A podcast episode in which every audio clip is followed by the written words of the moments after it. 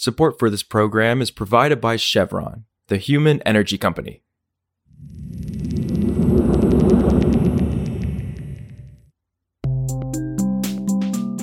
This is Politico Energy. I'm Catherine Morehouse.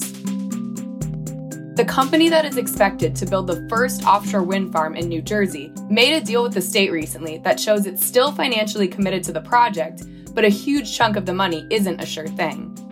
Let me explain. Orsted has sent or appeared to guarantee the $300 million it owes the state, but the deal also includes several ways for the company to avoid making a $100 million payment known as a performance security. That could be a big time loophole, and what's happening with Orsted comes amid bumpy times for the offshore wind industry as a whole. So today, we check in with Politico's Ry Rivard about what's going on with the financials behind New Jersey's first offshore wind farm. It's Monday, October 23rd.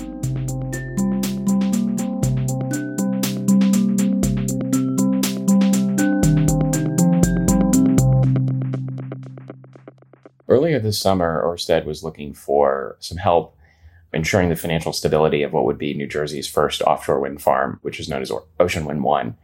And they got New Jersey lawmakers, including the, you know, Governor Phil Murphy's administration, to support legislation now law which would allow them to keep federal tax credits from the Inflation Reduction Act that was originally under the deal that the state and Ørsted struck in 2019 would have been returned to ratepayers.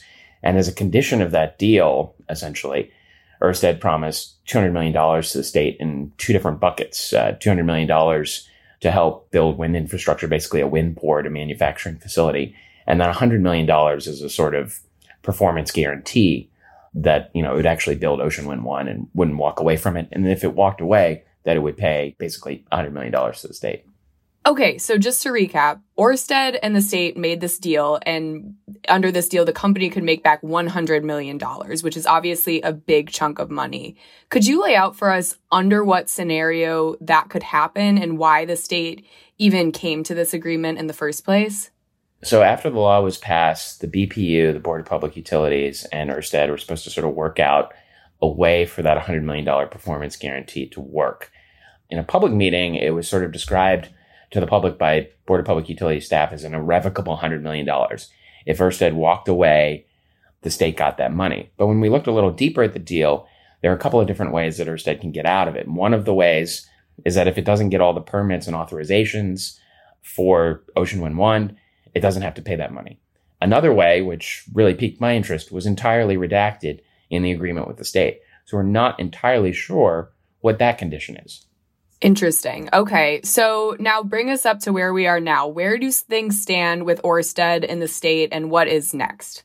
So Orsted has put basically $200 million on the table that can be used. It's basically an escrow that can be used for, you know, beefing up manufacturing facilities in the state. Although the details of that have not been worked out. The $100 million the, the company has basically agreed to pay if it walks away from Ocean Wind 1 with those caveats that we talked about. There's a lot of turmoil right now in the offshore wind industry, as everybody listening to this knows. And so, what at first looked like a pretty big chunk of money on the table that was sort of irrevocable and never going away, and was a sign that Orsted intends to do this project, is still a sign that Orsted intends to do this project, but it would be much less painful for them to walk away from the project if they met those conditions, including that sort of hidden one that allows them to keep the money and not pay it to the state. Got it. Okay. And as you noted, this news with Orsted comes amid a pretty tumultuous time for the offshore wind industry more broadly. They've faced bumps on the road both in the state and beyond. Can you remind us what's been happening within the industry? So, there's been a couple of different things I think you've seen across the entire Northeast offshore wind companies saying, hey, inflation, supply chain issues, that's driving up the costs of these projects that we promised to do several years ago before all this inflation hit. So you're seeing that. In New Jersey specifically, you saw Orsted this summer get this deal that allows them to basically keep federal tax incentives that they would have paid back to the ratepayers. There were some reasons for that. Orsted could argue they didn't see the generosity of the Inflation Reduction Act coming when they signed the, you know, the deal with the state originally. And of course, the Biden administration wants to build these projects. So it makes sense for the companies that are trying to build the projects to keep the money that the Biden administration put on the table. But, you know, that deal sort of worked to Orsted's advantage in New Jersey, where they were sort of willing to negotiate. Recently, though, we've seen in New York, which my colleague Marie French has been covering, the offshore wind industry coming hat in hand to New York utility regulators and saying, hey, we need more money too. And the regulators saying, no, a deal's a deal. You signed it for a certain price. We're not going to negotiate with you. If you can't build it for that price, uh oh, for you and for, you know, in the short term, our clean energy goals. Also, the United States will not reimpose steel and aluminum tariffs on the European Union at the end of the year, even if the sides cannot come to an agreement on a so called Green Steel deal. That's according to two officials with direct knowledge of the decision. The tariffs were imposed by former President Donald Trump and were put on pause while Washington and Brussels tried to hammer out a deal to jointly penalize China's subsidized metals production and encourage trade in lower polluting metals. But they were scheduled to be reimposed January 1st if the sides could not reach a deal.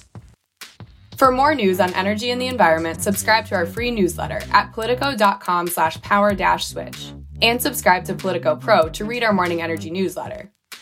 Some of the music in today's show was composed by the mysterious Breakmaster Cylinder. By the way, please join us Wednesday evening, October 25th, for a special Politico Live event called The Future of Grid Reliability. We'll have a one on one interview with Democratic Congressman Scott Peters, co author of the Big Wires Act, and Republican Congressman Bob Latta, who's co chair of the Grid Innovation Caucus. For more information, check out politico.com backslash live dash events. Hope to see you there. And that's our show. I'm Catherine Morehouse, and we'll see you back tomorrow. Support for this program is provided by Chevron. Chevron is working to responsibly meet rising energy demand across their U.S. operations, like at their Gulf of Mexico facilities, which are some of the world's lowest carbon intensity operations, helping supply energy that's affordable, reliable, and ever cleaner. That's energy in progress. Learn more at chevron.com slash meeting demand.